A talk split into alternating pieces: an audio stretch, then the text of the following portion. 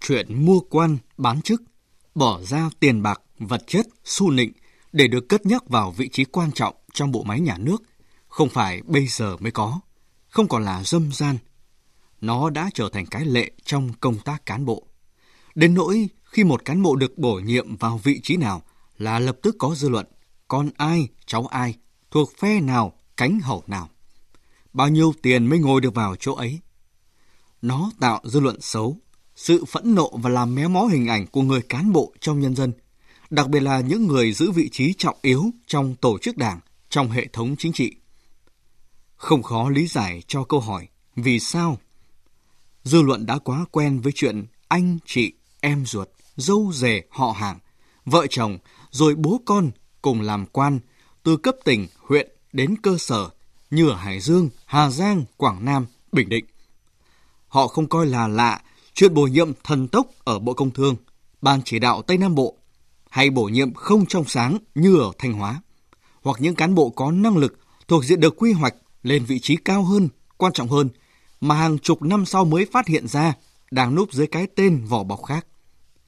Nóng hơn nữa và thực sự gây sốc dư luận là việc nguyên Bộ trưởng Thông tin và Truyền thông Trương Minh Tuấn,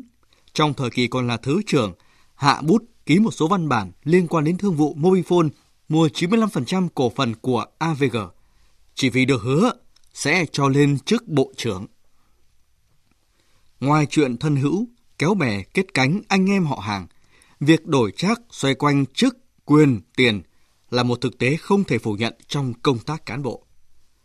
Ban đầu có thể chỉ là những món quà tưởng như chẳng đáng gì nhân dịp này, dịp khác. Nhiều lần sau, chúng sẽ to hơn, đắt giá hơn, thậm chí lên đến hàng trăm nghìn hoặc hàng triệu đô la Mỹ. Khi đã bị viên đạn bọc đường là tiền, là quyền, là những món quà lớn nhỏ bắn thủng và chi phối, tất sẽ bỏ qua sai phạm, ưu ái người cùng cánh hậu, cùng lợi ích nhóm.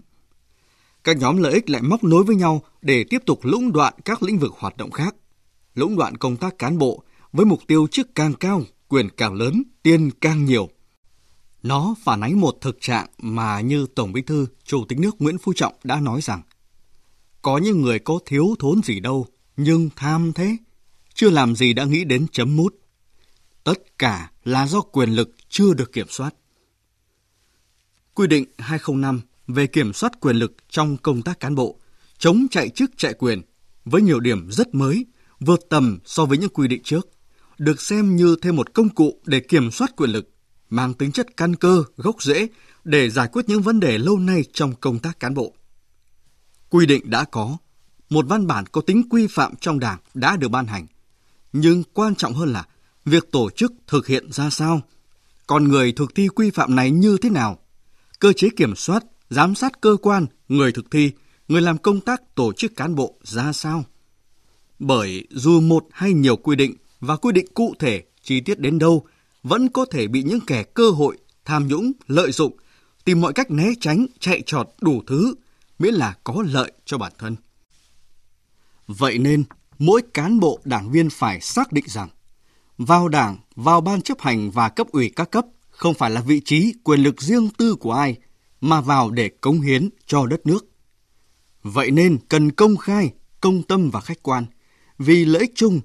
cần kiểm tra, giám sát chặt chẽ, thường xuyên với sự vào cuộc mạnh mẽ của các tổ chức và nhân dân.